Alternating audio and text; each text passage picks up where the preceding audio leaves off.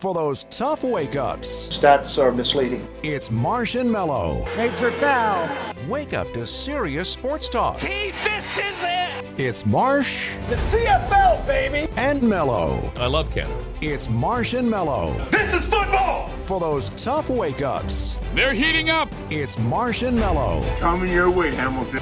Wake up to serious sports talk. Gas tank gonna be full. It's Marsh. In Canada. And Mello. Why not, eh? It's Marsh and Mello. Thank you, Canada. Everybody's doing it.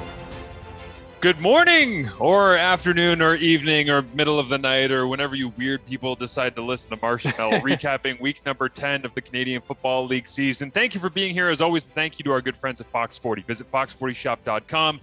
to shop coaching boards, gear, and more. Use the code C F P fifteen at checkout for fifteen percent off of your order. I had a coach recently reach out to me and say, uh, hey, do you know if Fox forty has any like actual helmets or sporting equipment? I said, nah, I'm sorry. They said, well, I, I got this kid needs like a triple X L helmet. I'm like, I can relate because I had to wear an X L helmet as a quarterback, and the only X L helmets that we had were offensive lineman helmets when I was in grade ten, I believe, the first year that I ever played football.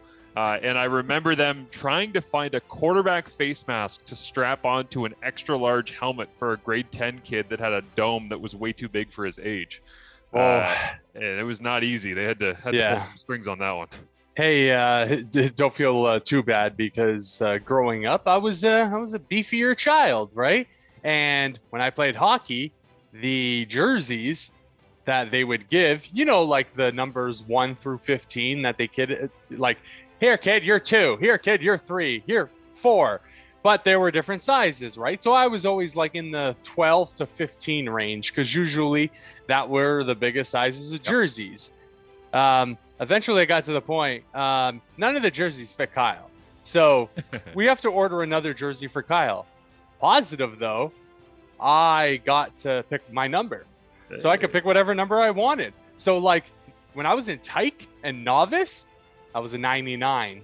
How great is that? That's I was so the good. only kid in the league with the number ninety-nine because I was the only kid in the league that got to pick my own number. Uh, that also reminds me of, so first year I ever played football, I wore number ninety-three, ninety-three. And, uh, you know, I kind of, I passed it off as being cool in my own mind because of Doug Gilmore, because I grew up in Kingston. Uh, even though I was playing football and I'd never played hockey, I was like, eh, ninety-three. It's kind of has this like cool look to it. It just reminds me of when I was watching the Leafs when I was a younger kid with Dougie on that team. So uh, I wore ninety-three. And then I remember one game in that season, that first year, where I wore ninety-three, and I was playing tight end, by the way, wearing ninety-three. Whew, man, that's a weird, weird combo. Uh, but they said, we're going to wear these like throwbacks, these alternate jerseys, because we're playing Regiopolis Notre Dame.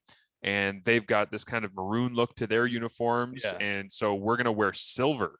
And to get an alternate uniform when you're in high school is mind-blowing because you're just not used to having anything other than the uniform that you always wear for the most part, unless you go to, you know, a Catholic school and you've got three uniforms. But I was I was public board and all the rest. So it was like, oh my goodness, we get to wear these different ones. And because I was a huge Tom Brady fan, they gave me one of the first picks and I went twelve. And they're like, okay. So I get number twelve. But it was like a crop top. Like it was peak Zeke Elliott, like barely went past my barely went past my shoulder pads. It was it was above my belly button, and I wore it for a single game in grade ten.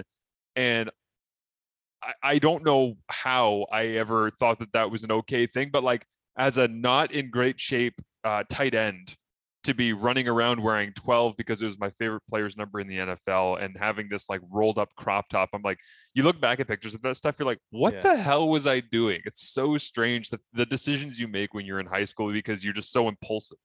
Yeah. I will say this though. Um, I'm appreciating in the uh, National Football League uh, this year that they changed the number ranges. Oh, you like uh, that? For receivers. Oh yeah. I like it. Uh, really? I like, cause I like watching college and seeing receivers wear number one, or wear number two, or wear something like just out of the norm, right? I'm sick and tired of seeing like tight ends where it's like, oh, that guy's number eighty something, or like the Dallas Clark thing. He's forty-seven. That's a little weird, right? Um, but yeah, I appreciate like a tight end wearing number twelve. Um, but hey, well, I don't, uh, I don't, man. I, really, it, you don't it, like it, the the change? It's no, it, no. What it honestly is is that I'm not theoretically opposed to it. It's that I'm conditioned. It's that I like to know when I'm watching. And I, again, I understand that, like, you know, Chris Edwards for the Argos is wearing number six as a, as a linebacker. And it's like, you know, that's not, the that's C F L not, has always been like that. Yeah. Right? And it's not normal. It's not traditional. And so for the C F L, I don't even think about it. But when I'm watching the N F L, for some reason, I like my my tight ends to be in the eighties. I like my defensive linemen in the nineties. I like I don't know why that is, but uh, it's just because I've watched the games, I think, for so long that I enjoy knowing. And, and also part of it, again, because I'm a Brady person, Brady's been one of the most outspoken people on this issue. And I feel like just because he has this take, I don't I don't agree with everything that Tom says. God, let me get that on the front end, because uh, he just says some things that you're like, whew, yeah, uh, but. When he talks about the numbers and identifying as a quarterback where people are coming from and knowing blitzes and pointing out, hey, this person's the mic, and it doesn't change your responsibilities on the field. It's just that you're such a creature of habit as a quarterback of identifying and using your eyes quickly to look outside yeah, yeah, yeah. and go, you know, oh, there's number twenty-one. That's a defensive back. Okay, that means I need to send my running back there because I'm going to send my my smallest guy to their smallest guy, and I'm going to keep my bigs on their bigs in the protection scheme.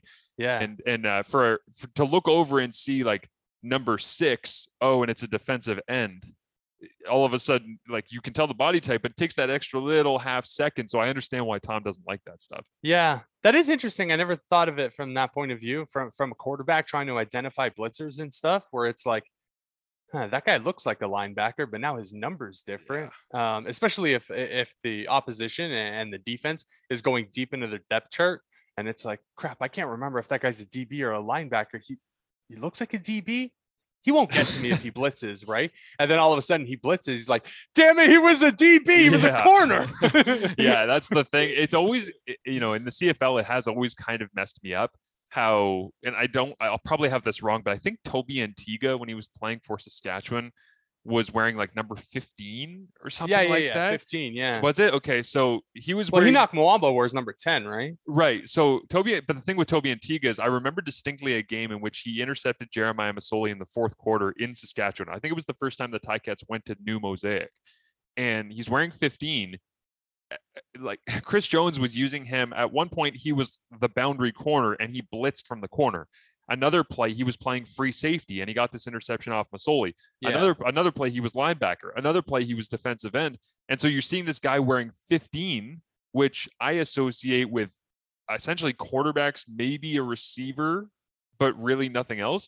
A guy wearing fifteen playing corner, free safety, middle linebacker, and defensive end. And it's like, how the hell are you supposed to identify who this person is? And that's part of the reasoning, right? I'm sure that Chris Jones is moving them all around. Yeah. But but then you you take the fact that he's moving all around, and you add in the idea that he's wearing fifteen, and it's like that that's actually tough on a quarterback to recognize and to diagnose and to do the right things with. So again, I, I'm not yeah. against people having flexibility and freedom of choosing their number. And I think that over time we'll get desensitized to it, but there are little moments where, and it's only ever like one or two players that have a really whack number that really throws you off. Everybody else, it's really not an issue. Excuse my uh, my uh, my terrible brain for not remembering. Quinlan was number what number did Quinlan twelve. Wear? So he was Brady's number. So that's why yeah. you didn't get Brady's number going into well, university. It, it's funny. I um I, I always this is kind of a loser a reason why I wore number two. It's a very defeatist number, which as I do more and more work on myself and understanding like the mental capacity of, you know, what I was as an athlete and how to approach sports broadcasting. Like I like reading on on working on myself now and looking at these things. And you, you look back at some of the decisions that you made, like I talk about the impulsiveness. And um and and I I wore number two because I grew up in basketball, playing basketball, Ontario Basketball Association, and playing yeah. uh, A A U teams and things like that. And I had aspirations of playing university basketball essentially until I fell in love with football in grade eleven. But when I was growing up in basketball, I always despised the kid who wore number one. Like I, I hated, and you know what I'm talking about, Kyle, high school teams, elementary school teams, uh, rep teams. If you're wearing number one, traditionally, you were probably your team's best player, but also traditionally, you were probably a cocky bastard.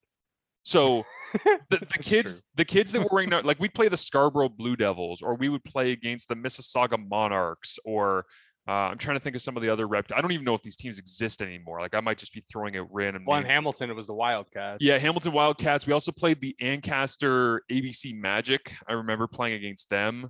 Oh, yeah, they, they're familiar. Um, yeah, the Barrie Royals. We played against the uh, Ottawa Gloucester.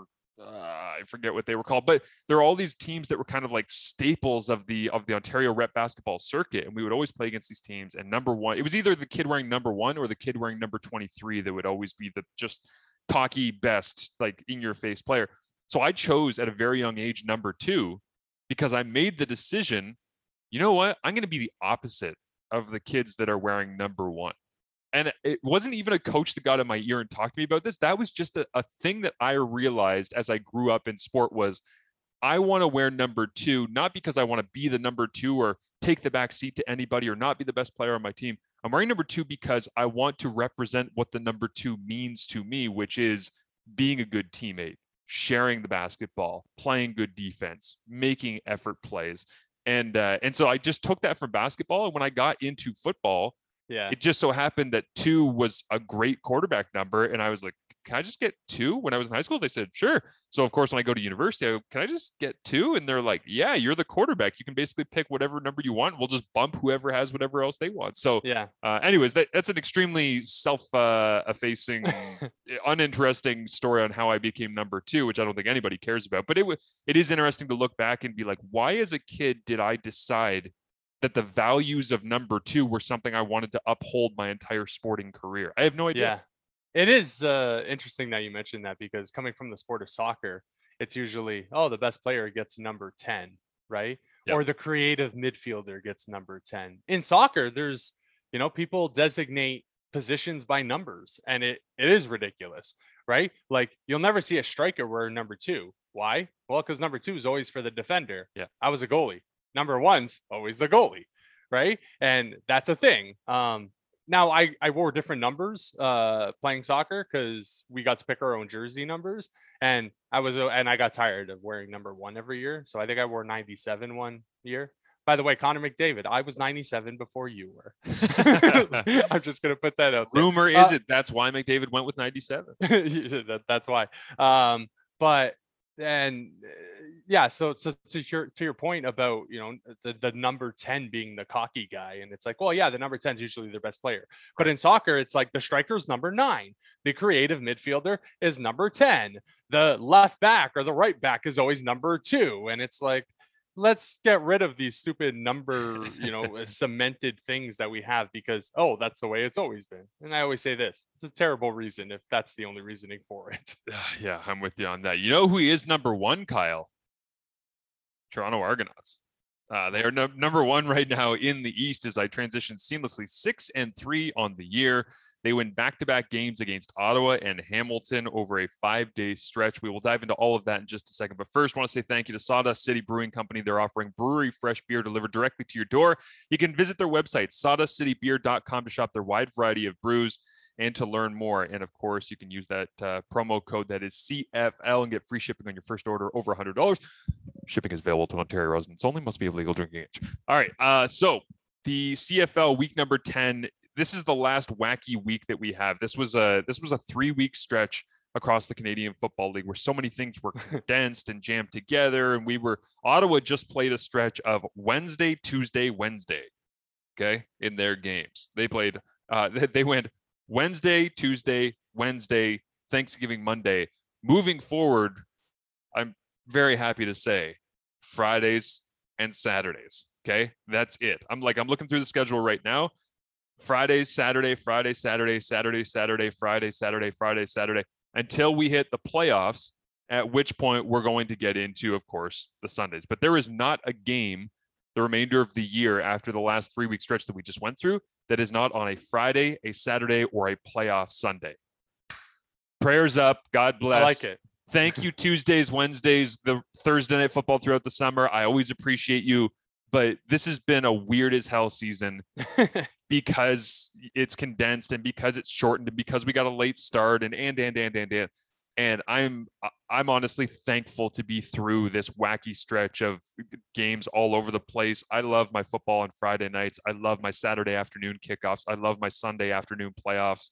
How do you feel about moving forward here from what we've just went through? And how do you think that it played out considering there were games all over the place? Yeah, the C F L was forced into it, right, out of yes. necessity um, yeah. to try to fit in the schedule, and you know, COVID, and you know, moving some games and around. I, I just want to mention this as well. I was on the C F L and T S N conference call this past week, and the messaging on this from the actual C F L and Randy Ambrosi to the broadcast partner T S N on this like internal conference call that I'm on was, we're not doing this because we need to jam games in because we just want to get a bunch of games in. This was agreed upon with the C F L Players Association. We presented them a schedule and said, here's what we're looking at in order to get in the most amount of games for you as players to get you the most amount of money if you're getting paid yeah. per game. And the C F L Players Association signed off on that. And so the messaging on this is not, well, they're being reckless, they're throwing a bunch of games together and everyone's going to get injured and tired. It was, we all agreed to do this together because we want to get as much football on the field after a year where we did not have any football. So that that's why this yeah. all happened in the last couple of weeks. And how many games got moved? Just the one, Edmonton and Toronto? So far, yeah, fingers crossed. I mean, yeah. and I still don't really have a good sense for where we moved everything because I know the weekend, this was kind of funny. The weekend that they changed the schedule, that they announced, hey, Edmonton, Toronto's going to get bumped back, and then we're going to move the kickoff time of this game. And that, like, T S N hammered that, hammered that on that broadcast that weekend, all weekend long. Hey, so, you know, there's here, here's the changes. And for me, I'm I'm like, just tell me when the game is. Like, tell me that week when the game, because I can't figure out what all the changes were and why they were. And I know they were trying to be transparent with it so that people in the media would understand the actual plan going forward. But yeah, I mean, it's when you look at what has happened in Alberta with COVID numbers, and when you consider that there were multiple violations, uh, according to C F L P R, of different things, then it's pretty amazing there's only been one game that's been affected. And I'm really hopeful seeing full stands in Hamilton where you were yesterday, Kyle, for that game on Thanksgiving Monday. Yeah. And seeing the Grey Cup Festival starting to ramp up a little bit. I mean, Kyle, two months from today is the Grey Cup. Like, it, it's October twelfth. Up. Right? And like November twelfth, December twelfth, two months from today, the C F L season ends. That is unbelievable. But at the same time, two months from today is the ending point, and it finally, and again, this might just be me out of the loop on all sorts of things because I'm just, my head is buried in the C F L sand and I don't really look at it. I don't read the news or check it on Twitter for anything more than C F L stuff, but it feels like we're in a pretty good place. Like, does it not feel like Toronto, Edmonton, barring somebody being a complete idiot or a team just completely defying the rules, we've weathered the storm of oh yeah a lot of player vaccinations. The vaccination rates are really high for the teams. It seems like we're in a place right now that the season is on a good trajectory to finish the way that Randy Ambrosi told me he wants it to finish, because at the start of the season I said, what does a successful season in two thousand twenty-one look like for you?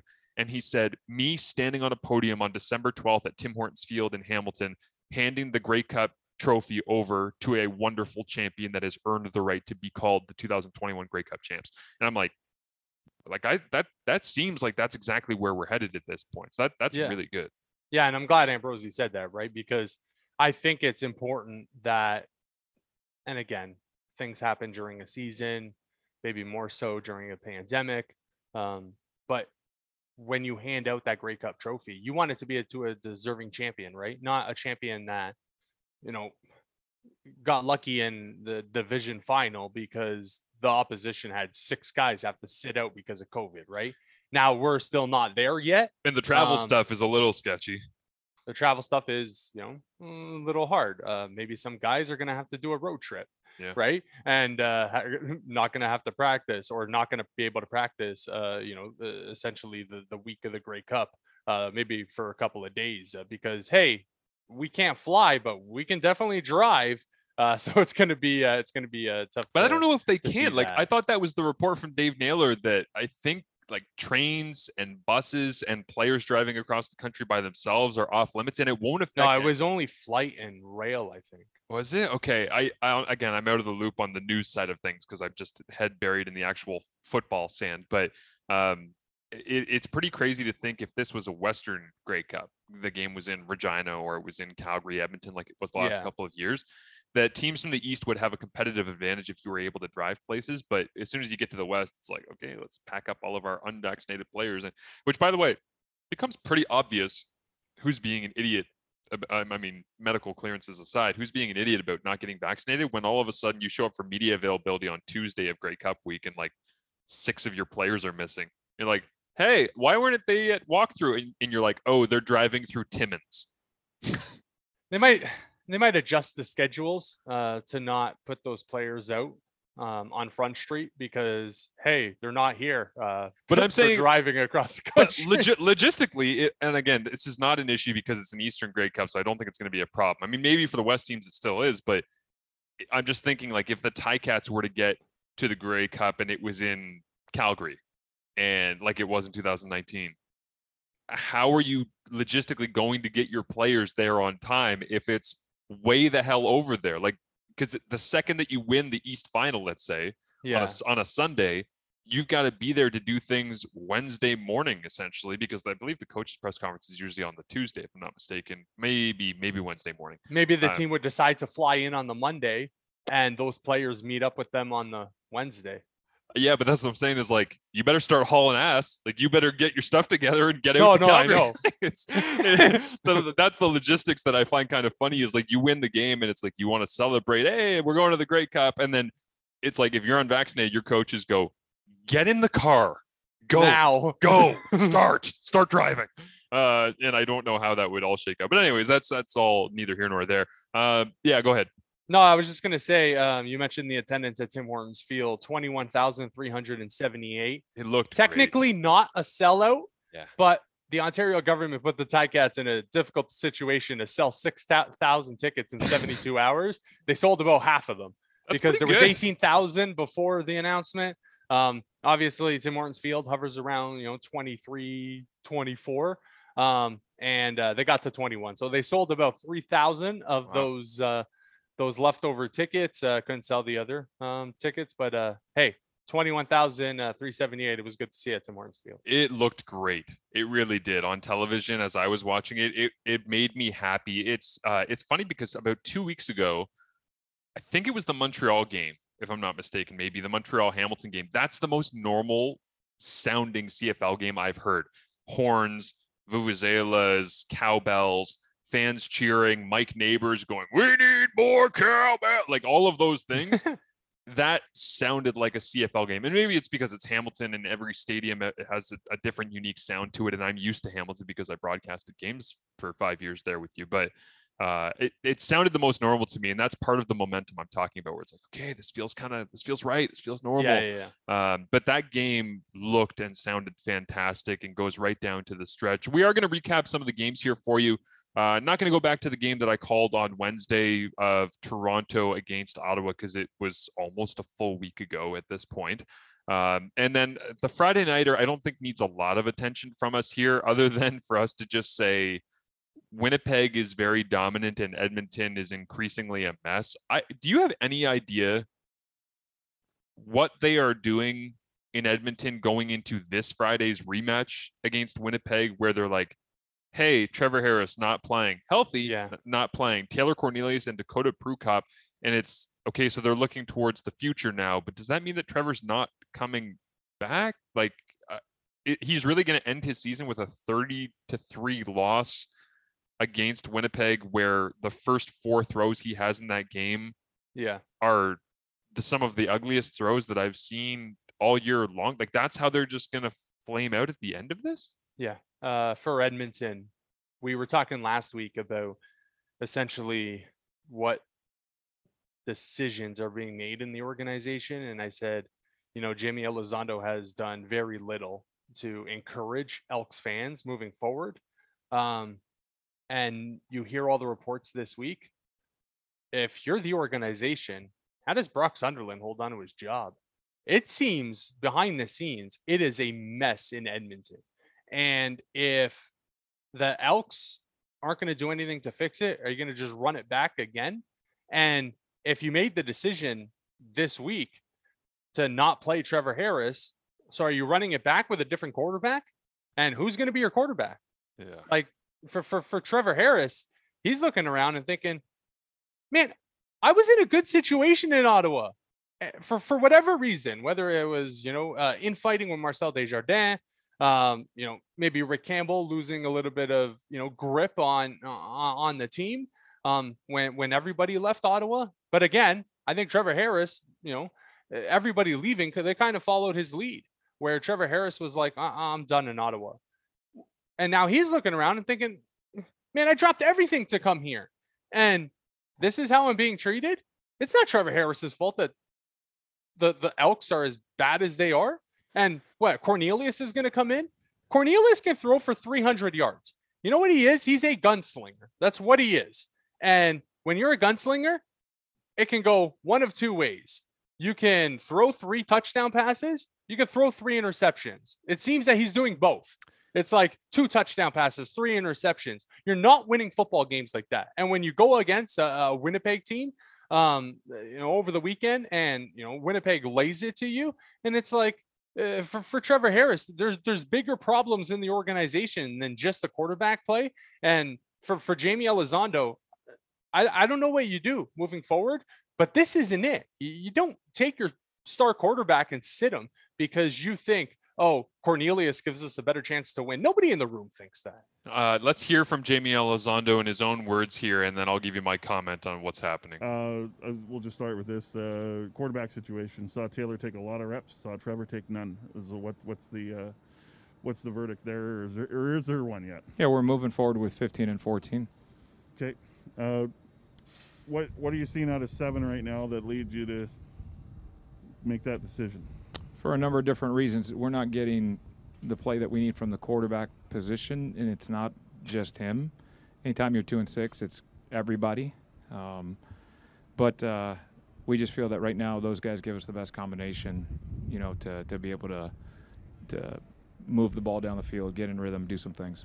It was a different scenario for Taylor to come off the bench. What did you see? Yeah, you know, as soon as they put him in, um, when you're down two touchdowns, three touchdowns, it becomes a one-sided game because you got to throw it to get back in it. And that against a defense like that, they can pin their ears back. And, and you know, but he got in there and made some nice throws, got a couple completions, and then that's when they started bringing a, a ton of pressure. And we need to be better at uh, handling zero blitz. The uh, optimism on day one, at the start of the week, when you're in your situation that you are, does it get harder, or do you still sense that there's that enthusiasm and optimism from this group that, you know, that, that that's going to carry them towards Friday? Uh, you know, I think anytime you lose four in a row, it's hard. It's hard to, you know, for the players. But at the end of the day, we've got some great leaders that are saying, hey, we got six left, and you don't know how this thing's going to turn out. You know, I think I mentioned this last week. Wilder talked about his experience in Toronto and two and seven coming back, and it's, you know, some other guys chimed in. We were two and two and eight, and we, you know, got into the playoffs. And so uh, the leaders take over, you know, during these times, because I think the young guys, for them, it's hard. It's also that point for the Americans that are up here without families, yeah. you know, losing. You know, I think I think all those things weigh down on guys, and, and that's just the nature of it. But there's got to be some resolve to to do our jobs better. Okay, thank you. Uh, is Dave the only person at Edmonton media? uh, yeah. What does that? Oh, Jerry like Madajong is out there, right? Ah, uh, yes, of course. Uh, but so my thinking on this is, and I'm willing to plant my flag here, and I'm I'm okay with being wrong on this if he proves me wrong, because if you if I'm wrong, it's good for the league and it's good for Edmonton. I don't believe that Cor- Taylor Cornelius is the answer, and no. My eye for scouting quarterbacks is different than Jamie Elizondo's, is different than Brock Sunderland's, and everybody's got their own appreciation of what works up here. For me, I would rather have Caleb Evans than I would have Taylor Cornelius. And the reason that I say that is I like my quarterbacks in the C F L to have a little bit of maneuverability unless they have pinpoint accuracy that they can make just consistently great throws, stand in the pocket, and understand where to go with the football ahead of time. Like there's this, in the Venn diagram in my mind of playing quarterback in the C F L, it's kind of like athleticism, which allows you to do a whole bunch of stuff, is in one of those three bubbles. And then you've got yourself, uh, you know, the, the throw-making ability, the kind of arm talent type stuff. And then you've got decision-making.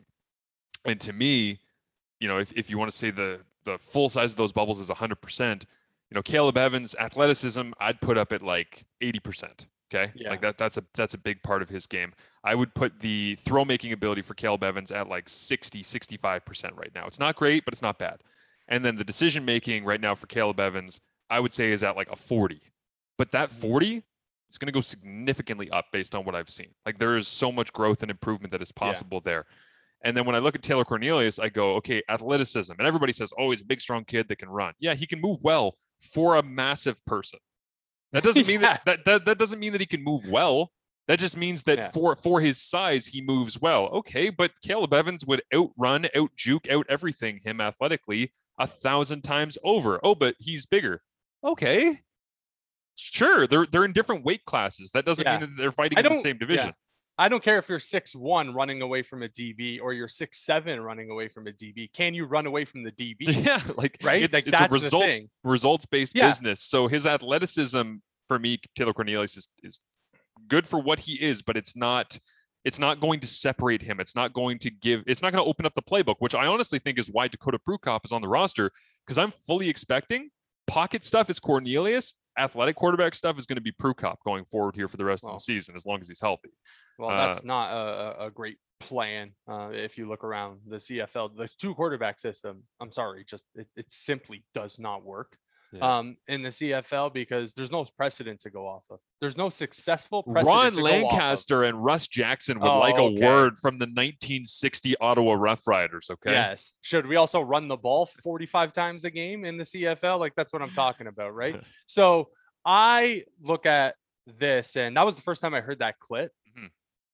Jamie Elizondo's full of crap. I'm I'm sorry. I'm just gonna put it out there. He's absolutely full of crap. Oh, you know, this is a time where uh, leaders take over and, you know, they have to lead us out of this hole that we, we've put ourselves in.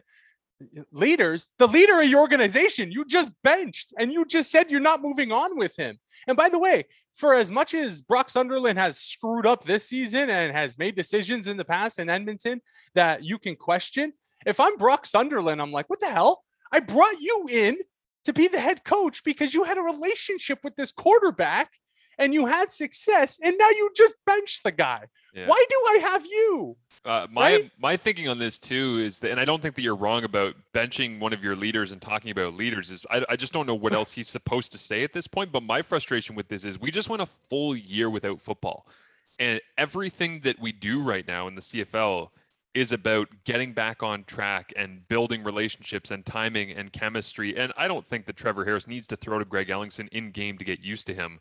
But Darrell Walker ain't been in the end zone. Like, you don't want to get in-game reps. You don't want to lay down game film of Trevor. Like, if the season is lost, if the season is lost and you've lost four straight and you're two and six and all these things and you're sitting near the bottom of the at the bottom of the West Division, then you probably need to look around and decide where are we going organizationally. And that's why I believe that by them benching him at this point, and now there might be extenuating circumstances that we don't know about lingering in the background, but at face value, if you're going to bench him, that says to me, we're not going to move forward with you, because if we're going to move forward with you, then you should be investing reps, putting down game film and working on things in game, because there is nothing like getting live reps for you to learn and figure things out. I always reference this story. When I was in grade ten, I threw twenty interceptions in an eight game season. I was playing summer ball, twenty interceptions in an eight game season. That was in the summer. In the fall, one O F S A won thirteen games straight for my high school team. Well, why were we so much better? Because I got live game reps. Like, I played yeah. football. I, I learned the game. And Trevor Harris doesn't have to learn the game, but I do think there's there's this constant evolution where you're always figuring out how to be better. And you can't figure out how to be better when you're wearing sweats on the sideline, watching Taylor Cornelius bounce off people with his six six, six seven frame. So uh, I I don't know what the vision is here, but at face value, this says to me that Trevor and Edmonton is in concern at this point. Yeah. Um, for, I look at the struggles in Edmonton and I think to myself, Darrell Walker hasn't gotten the end zone. Greg Ellingson, over and over again, there's been large parts of the season where he's just not a part of the offense. Right. And if you want the number one measurement on what the hell is going on in Edmonton and how bad the signs are looking, James Wilder Junior is no longer flexing. James Wilder Junior is just oh, like, oh, you're right. Get me to the end of this season. I'm done with this crap. He's finishing runs, even if it's a first down, and he's just rolling the ball and walking back to the huddle. He's like, this is stupid. He's like, our team sucks. You know who is doing the bow and arrow, though? Jalen Acklin.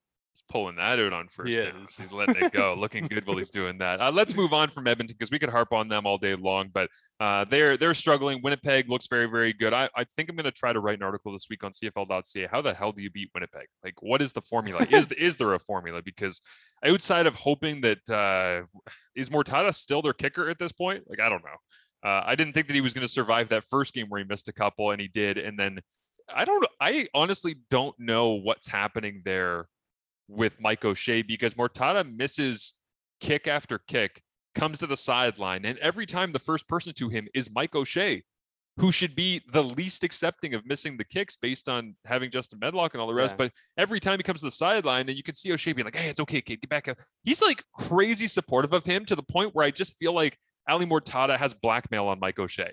Like, I don't know how else to explain this at this point of why is he still in there? Because oof, like Tyler Krapina would not have been as bad as what Mortada has done in his last no. two or three games. And yeah, and that, yeah. And, and yet, and if it's a salary concern, like I promise you, Leggio is not going to be worse than what Mortada's done the last two or three games. They're both making nothing, though. But that's again, what I'm saying is like, remark but if, about them, but if they're both making nothing and they're both going to be inefficient as field goal kickers, then just cut the other guy, like pay, pay one less of the thing.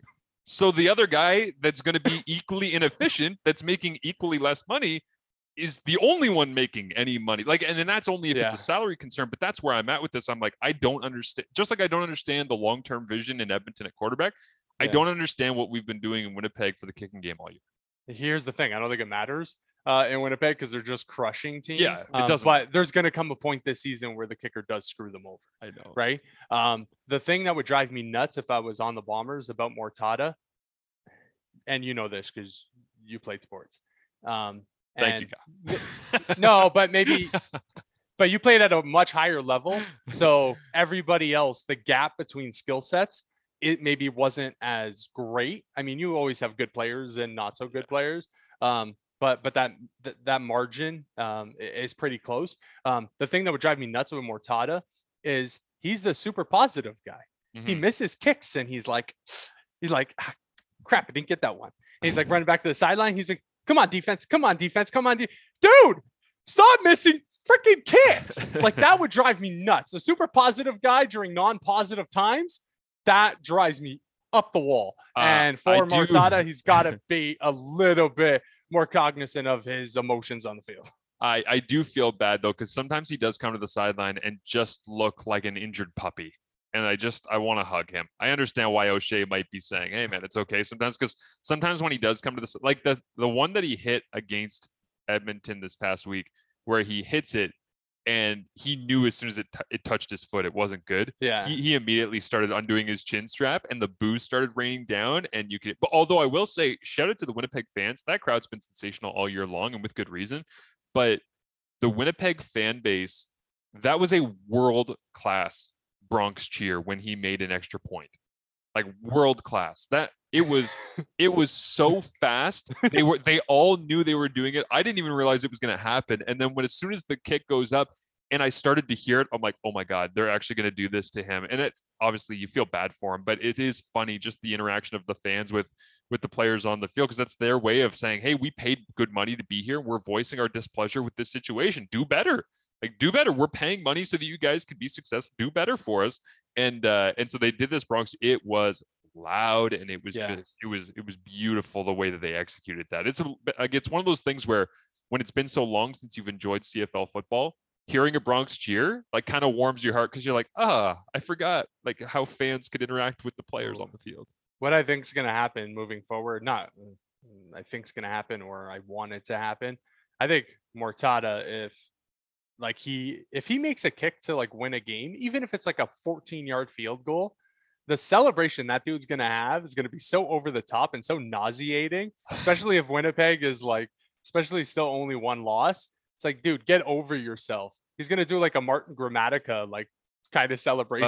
Well, I just hope the, he uh, stays healthy after. He can go to the Jimmy Camacho uh, school of uh, of kicker celebrations, because that oh, guy boy. that guy will hit an extra point when he's down by thirty, and he'll be like hitting the three against the side of the head and like juking his way off the field. Yeah, he was secret- dancing a couple of weeks ago when they were losing by double digits. Like, dude, what are you doing? That's amazing. Uh, by the way, you said I played sports, and so I just felt like checking my iTunes library here for uh, the word sports, because I felt like there was some good stuff. And not surprisingly, we have some great clips that are labeled as sports from the Marsh and Mello library. Let's check out some of them. Super Juicy Sports. Oh, turn this up a little bit. Here we go. Super Juicy Sports. Yeah, you said Super Juicy Sports one time on the radio show. This... We want to get our sports back, so importantly. This one is labeled Korean radio sports drool. I don't know what that is. Diesel. Korean radio sports drool. Diesel. uh, that was probably from a baseball game. Please, you just learned in sports. Step back. Stephen, Stephen A. Always so good. Uh, you hear cheers, you hear boos. It's part of being in sports. Hey, there you go. For Ali Mortada, you hear boos, you hear cheers. That's uh, that's part of sports. And again, like, we're struggling for sports content here. If T S N Speak had yourself, like on webcam, uh, that's that was peak pandemic radio right there. Kyle sitting in the same room he's sitting in right now, talking about. about some topic, and I just went full Jim Taddy underneath my breath. And again, like, we're struggling for sports content here. If T S N Speak had yourself, like on webcam, Speak for yourself. I don't F S one, remember that. F S one next. Speak for yourself. Uh, okay, let's get into the game that you were at, Kyle. Uh, actually, you know what? Before we do that, Calgary, Saskatchewan. Do you have any overwhelming Ooh. thoughts? It was it was an entertaining one, back and forth. Uh, I just want to do this chronologically, so let's do that one first. Uh, it it was a fun matchup. Uh, I did not expect for Calgary to to go in and get that victory, but uh, Saskatchewan's offense is still kind of trying to figure things out. Oh, they can't wait for Duke Williams to come in the house. Yeah. Right? Um, so Cody Fajardo can chuck those fifty-fifty balls and uh, have a chance uh, for somebody to bring it down. Um, I don't know what's wrong um, with the Riders right now. It's not good. Um, and if I'm in Riderville, I'm uh, I'm really worried about this team because um, Cody Fajardo doesn't look right. Um, too many inaccurate throws. And, you know, people on Twitter after the game were saying to me, yeah, but it's the receivers. And I'm like, did you not see him one hop? Dude, there had to be at least four missed throws, out routes or corner routes. The dude cannot throw when a, a receiver is running to the sideline. Just overthrowing it, putting it way too far in front of the receiver. Um, there was one throw late in the game. It's simple. Like, just get a first down. And it was a little out route, and he missed the throw by like three yards. He one-hopped it to the receiver. And it's like, if, if you're going to do this on a consistent basis, you guys don't have a shot. Your defense isn't good enough. Here's the problem. You are not Winnipeg, right? Winnipeg can lean on their defense even when Zachallaros is going through some stuff, right? Saskatchewan can't. And for uh, the Riders, I don't know what you do now because, yeah, you can bring in Duke Williams and it maybe helps your offense a little bit. You're having a hard time running the football, even with Cody Fajardo and William Powell uh, together. Um, and just throwing the ball. And, and, and the biggest issue right now is they're struggling to run the ball on first down, and that's putting them in second and long. And Cody Fajardo, just his accuracy has not been good. And the receivers, okay, if you want to do lay it on the receivers, maybe they're not separating enough. Um, but people were talking about Schaefer Baker as this great, like, hot commodity in the C F L. And, you know, he's a newcomer, he's a rookie of the year, and all this stuff. He's not a massive part of the offense anymore. Like, I, I, don't, I don't get it in Saskatchewan. Um, for Craig Dickinson, I think if there's, I talked about Jimmy Elizondo, if there's a coach on the hot seat, if the Riders don't make it to the Grey Cup, there's going to be questions uh, about Craig Dickinson's future, I think, in Regina.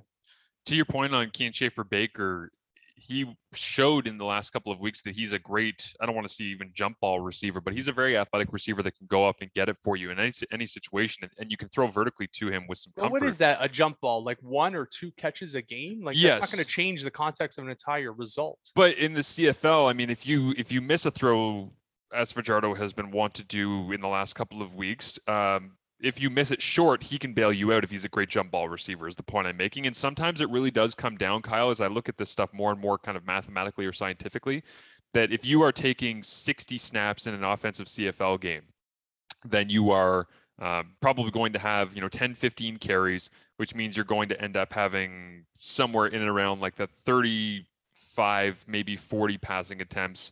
Uh, is that's probably on the high end, but of those, I would say about seventy-five percent of them are going to happen underneath ten yards, which means that you're leaving yourself somewhere in around five to seven throws that are going to go more than ten, fifteen yards down the field on average. If you're yeah. Vernon Adams Junior, it's different. But, and so if you get a receiver to get you a chunk play because they make a play that is superior to everybody else uh, on those shot plays, that's going to make a difference. Like in Hamilton, we saw that with Tim White, uh, a shot down the left side, left hash to get out of their own end. And we also saw the Jalen Acklin touchdown as he weaved back inside the defensive back. Um, so those are those are shot plays that matter. And if you hit on those shot plays, that's how Winnipeg won the Grey Cup in twenty nineteen, was they didn't have to hit twelve of those plays. They just needed three of them. And if you hit three for three, that's as good as going three for twelve. It's actually more efficient. Yeah. So that's I, why I think this stat specifically is interesting this past week in this game. Keon Schaefer-Baker, twenty-seven yards receiving, and you're going, oh, man, that's not very good. Well, here's the worst part. twenty-two of them were yards after the catch. He had five yards in the air credited to him as a receiver in this game, as somebody who has proven that they can get down the field and make plays. Yeah, uh, that's that's concerning if I am a Saskatchewan fan right now, because Kieran Moore is always going to have his six to eight catches in around seventy-five yards, but it's a matter of whether or not you can get that supplemental help. And yes, Duke Williams coming in is good, and yes, Shaq Evans coming back from the foot is good. That's probably going to push Keon Schaefer-Baker down the lineup a little bit, so it's probably not a huge concern. I'm probably making too much of it, but I do think it's important to have that organizational depth. Yeah, uh, Kieran Moore, uh, six catches. Um, William Howell, five catches. Mm-hmm. Like, he was their second receiver um, in the game. I don't know how long you can go with that, um, where it's like check down, check down, check down. And it's like, okay, that that's great when your defense is playing well. Your defense is not playing well. Kadeem Carey over one hundred yards. Bo, uh, Bo Levi Mitchell almost three hundred yards in the game. And I think that's the bigger issue. And Cody Fajardo has been running for his life. Their offensive line is struggling right now. And again, Calgary has shown glimpses this year where they just dominate. And maybe that was a little bit of it, but I'm thinking back to last week against Calgary, a couple of weeks ago against Winnipeg. Yes, those are premier defensive lines, but to get to the Grey Cup, you're going to have to be able to slow down those pass rushes, and Saskatchewan has not been able to this year. Yeah, yeah, for sure. The last thing that I'll say on this game is everything that Calgary did went through the running back. So Bo Levi Mitchell ends up twenty of twenty-eight, higher completion percentage than he's basically had all year, up around that three hundred yards, as you say. But twenty carries, twenty carries for Kadeem Carey. You don't usually see it back in the C F L, up around twenty carries, five point four average, long of only fifteen, but he grinded away, controlled the time. And when you look at the receivers, Marquis Vamples, two catches, eighty-four yards, right? Because he had a couple of big plays. Josh Huff, five catches for seventy-four. He was the most consistent of the receivers. Herji Maiyala, four catches, fifty-nine yards. But then it's Kadeem Carey, five catches for sixty-nine, and Nick Hawley, four catches for forty-one. So two of their top five receivers in this ball game were running backs. And it was a lot of checkdowns, a lot of crossers, a lot of flat routes. And that was how they controlled the clock. Because when you factor in that a lot of these these quick throws to running backs, or these check down throws to running backs, are essentially the same production grade that you would give a running play, that means that you've got, yeah, the twenty carries that end up going to Kadeem Carey.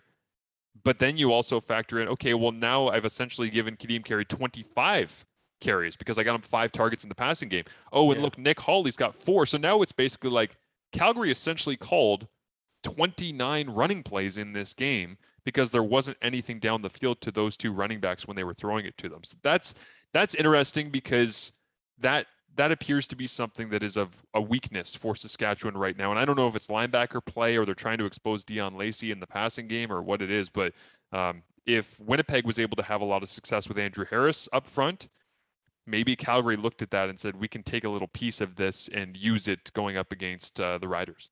Yeah, I think the Riders have many issues right now.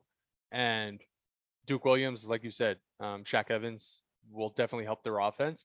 Um, but I think the issues right now with that team are on the defensive side of the ball. Mm-hmm. Um, if you can't slow down teams in this league, you're putting so much more pressure on your offense. And I hate to say it, the Riders, you're not a high-powered, high-octane offense. You're just not. Yeah. Uh, the uh, twenty carries in a game I just said was uncommon. Well, look no further than the Ottawa-Montreal game for Cameron Artis-Payne. twenty-one carries, one hundred twenty-two yards. Uh, Vernon Adams Junior gets dinged. I that did not look good. Uh, th- that scared me, because that looked like rotator cuff. That looked like labrum. As somebody who has had a messed up labrum, I'm glad it wasn't his throwing shoulder, because that's even scarier, because then you have to sometimes retrain your arm. We've all seen Drew Brees with the San Diego Superchargers holding his wrist and walking off the field after his arm was pinned back behind him, diving for a fumble. That felt very similar, but with the opposite arm to what Vernon Emps Junior just went through. So I, I hope there's a positive update, but I'm really not hopeful that that's going to come. Uh, Matthew Schultz comes in, goes three of three, drives him down the field, gives him an opportunity. They end up plunging in with Cameron Artis-Payne and uh, and get the victory there at home. So success for Montreal, improvement again from Ottawa, but Ottawa does go oh and two in a stretch where Toronto goes two and oh. And, and I prefaced the broadcast last Wednesday by saying, crazy year. Ottawa's off to a really rough start. They've only beaten one other team, which is Edmonton, the two times they've done it. But Ottawa came in to last Wednesday two wins back of Toronto. Like, mm-hmm. Ottawa had two wins. Toronto had four. Well, here we stand five days later. Ottawa's got two wins. Toronto's got six. And all of a sudden, there's there's separation in the East Division. It mm-hmm. happens that quickly when you have these condensed weeks. Yeah, um, I'm looking at this Ottawa Red Blacks team as, you know, this week, because they did play two games um, for a second here, going back to the game that you called. Um, I look at that Ottawa team and I think I can see the glimmer of hope still um, for Caleb Evans. And again, you mentioned it earlier, um, the way he thinks the position and thinks the game is going to take some time. Right. He's going to get those live reps and he's going to, you know, um, uh, take what he can uh, uh, from those mistakes and, you know, get better from them. Um, in the Toronto game, he really struggled with guys dropping in the coverage and identifying that, because he threw a couple of picks and also almost threw a couple of other picks. Um, in the Montreal game, I saw a little bit of improvement from Caleb Evans. Um, in Ottawa, they just don't have them any horses. Um, to, to ride uh, to victory.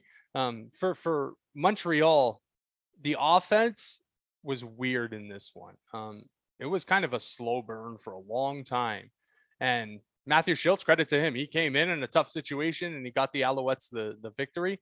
Um, for Montreal, I still think they're a hit or miss team in terms of, man, they're not consistent. They can come out and, you know, put up a great performance and then throw up a dud where against B C at home, they kick six field goals. And it's like, well, struggling to get into the end zone. Um, so I think that's the issue right now in the East Division, where Toronto, I think, has separated themselves a little bit and everybody else is behind, because I just don't think they're as well-rounded of a football team as Toronto is. Yeah, I agree with you completely on that, uh, which leads us to Toronto and Hamilton, which ends off a busy five games here in week number ten. Uh, ten A, ten B, whatever you want to call it. Toronto, again, as we said off the top, ends up getting themselves the victory. I love what the Argos social media has done in the last twenty-four hours, uh, as they have posted Boris Beattie holding up the kicking tee with fifty-eight for Jake Reinhardt, his long snapper that's injured and out for the remainder of the year. We're thinking about you, Jake. Hope that things are, are going okay as you start your uh, your process of getting back on the field. But he holds up the kicking tee, makes the kick at the end, all of the rest. Uh, the, we already talked about the environment. So uh, where would you like to go with this game, Kyle? Because you experienced it firsthand, so the floor is yours. Um, if you're a Ticats fan, it's tough, because we've been screaming for weeks for the offense to start to figure it out, and Jeremiah Masoli goes for over three hundred yards, um doesn't turn the ball over, and you still come up short. Mm-hmm. Now the reason I think the Ticats came up short, the the def, the defense for Hamilton started out the game very well, and then they went into this weird shell where they're like, okay, the Argos are not going to beat us over the middle and, and deep, but we're just going to leave the flats wide open.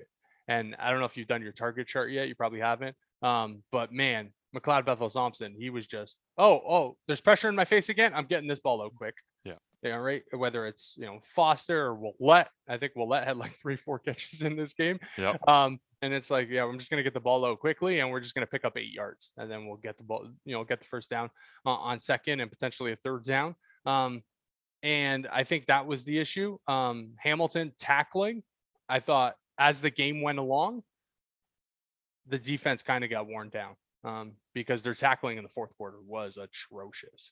And back to the offense, for Jeremiah Masoli, you have to finish drives. Can't just keep kicking field goals. And uh, Bertolette in this game what do you have? An eighteen-yard field goal, a twenty-yard field goal. There's like a bunch of field goals inside. His you know, longest was yard line. His longest was twenty-eight. Yeah, exactly. In this game, he was three of three, and his longest was twenty-eight. Yeah. So um, for for Bertolette, I mean, again, maybe the the the the trust factor isn't there yet, but we'll see. Does it bother you at all that, and I know that you pronounce a person's name how it's supposed to be pronounced, but every time that I see Bertolette or I hear Bertolette, it just feels very hoser, like Bertolette. I just want to say Bertolette. Yeah, I don't think his name's Bertolette. I, I know, but like as a broadcaster, I'm like, oh man, I wonder if that guy was playing in Montreal would be like, here comes Taylor. This is not Richard Leonard. I know. Like, eh, Bertolette sounds a lot better than Bertolette. I don't know, it's weird, but uh, um, I'm sure that's how his name is being said. But yeah, it's yeah. the the Chandler Worthy back into the lineup, getting into the end zone, doing some punt returning for them as well. The player I was actually really impressed with here, because I obviously have a soft spot for Canadians and for O U A guys, Curley Gittins Junior ends up having seven catches on eight targets. He's the only Argos receiver to go over one hundred yards. Yeah. He's got sixty yards after the catch. He's averaging fifteen yards per catch. His long was twenty-two. He didn't get into the end zone, but I mean, when you've got Curley Gittins Junior doing that, Eric Rogers is still out. DeVaris Daniels is, is making the catch of the year with a toe tap spinning pirouette in the front corner of the end zone against mm. Carriel Brooks. I'm like, Toronto looked like a first place team in this game so much more than they did against Ottawa, because in Ottawa, it was just the defense and special teams getting them touchdowns and the offense kind of pooping out a win. In this game, it was the Argos offense actually moving the football. Like you said, McLeod Bethel-Thompson ends up just dinking and dunking and getting the football out where he wants. Well, that ends up leading to twenty-nine completions yeah. on forty-two attempts for three eighty-eight. Like he was, he was in a really nice rhythm for the most part in that game. And I, I, I will say this though, that was a full effort again, not just defense and special teams alongside the offense, Kyle. That was the roughing the passer call that, that Ryan Dinwiddie challenged and he got victorious on it. That was huge. That was fourth quarter. Don't turn the ball over, wipe out an interception from the yeah. board. And that's exactly why the challenge exists for coaches to, to know the pinpoint moment, save your challenge, know when to use it. Yes. Let's take the risk on this. Boom. And the reward is massive for Toronto. Walking through the Tim Hortons Field uh, concourse after the game, try, try to get out of the stadium. Um, a bunch of people were yelling about, you know, calls and the officials and oh, that wasn't that wasn't roughing the passer on Jagger Davis. He hit him in the head. It's roughing the passer. Um, what I do want to talk about, I didn't think that was pass interference um, on the Argos as the Ticats were driving to try to was that the know, Tristan the lead back Deku when he ran through the back of Unger.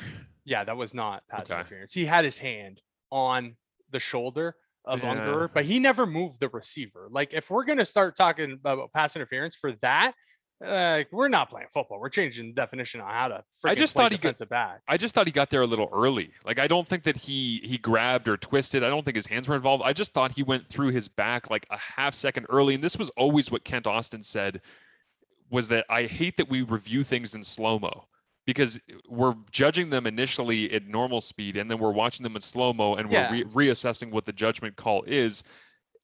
I don't know how you fix that though, because there are certain things like when you're trying to see whether or not DeVaris Daniels got his foot down in the end zone, or Braden Lennius in that game on Saturday night, did he get his foot down in the end zone or was he out of bounds? Which, by the way, there was a great clip, I have to gift this, of Dave Dickinson walking over to the official and miming stepping on the line. Uh, I was like, this is just such great yeah. footage for a coach walking over. But there's things we can slow-mo that can help. It almost feels like in the competition committee, they should say, what are the things that we should review at full speed? And what are the things that we should review at half speed? Because that changes the assessment of these things. And it's useful, whether it's a toe tap or whether it is, oh, yeah. um, you know, I'm trying to think of another call that would be challenged on that outside of defensive pass interference. But roughing the passer, that gets judged at full speed with large man trying to hit a quarterback. We should probably watch that at full speed. And the same thing with that defensive pass yeah. interference. And then like fumbles and stuff, those have to be yeah. done in slow-mo to yes. see if a knee was down or an elbow was down or something along those lines.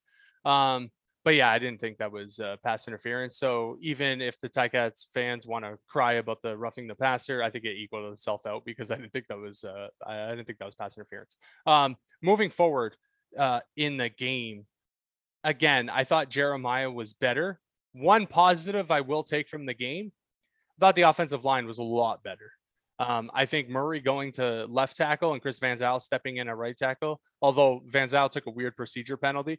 Uh, just you never really see the vet as the one guy on a young offensive line, yeah. where he was the one guy to jump, and not only one guy to jump early, he was the only guy to jump. And I'm like, wait, did he have the snap count wrong or something like that? Um, or it might, it might have just been rust uh, for Chris Van Zyl not being in the lineup for, for that long. Um, but yeah, I thought the offensive line played a lot better. I thought the offense was fine. I thought the offense went away from running the football in the first quarter and the, and the, the first half. They were running the ball down Toronto's throats. Malik Iron, Sean Thomas Erlington were really getting the better end. And I thought Hamilton were being dominant up front.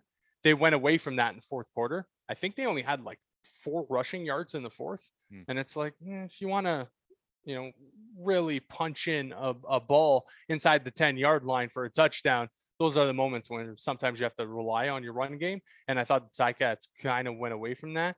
Um, for Jeremiah, again, I, I don't put this loss on him, but man, it, This, he has a bad record. This is oh and four. I know, like, yeah. oh and four this season. And for the Ticats, look, Dane Evans Junior Uh, uh, Dane Evans Junior Dane Evans is definitely the starting quarterback for the Ticats. Um, and when he comes back, he's going to take snaps for Hamilton. Um, but until then, you can't fall behind in, in the East Division.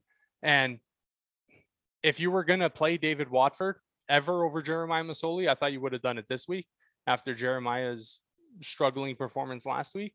Um, I don't think you do it now, um, but we'll see going into the bye week. Um, as for, you know, Toronto, I thought it was another reason why McLeod Bethel-Thompson might be the starting quarterback over Nick Arbuckle. Yeah. I just think their offense is a little bit more creative Um, with McLeod Bethel-Thompson, then Nick Arbuckle. Nick Arbuckle has a lot of Cody Fajardo for me. Maybe not athleticism, but throwing the football. There's a lot of inconsistencies there from Nick Arbuckle. And McLeod Bethel-Thompson, if the receiver's open, he's going to be able to hit it.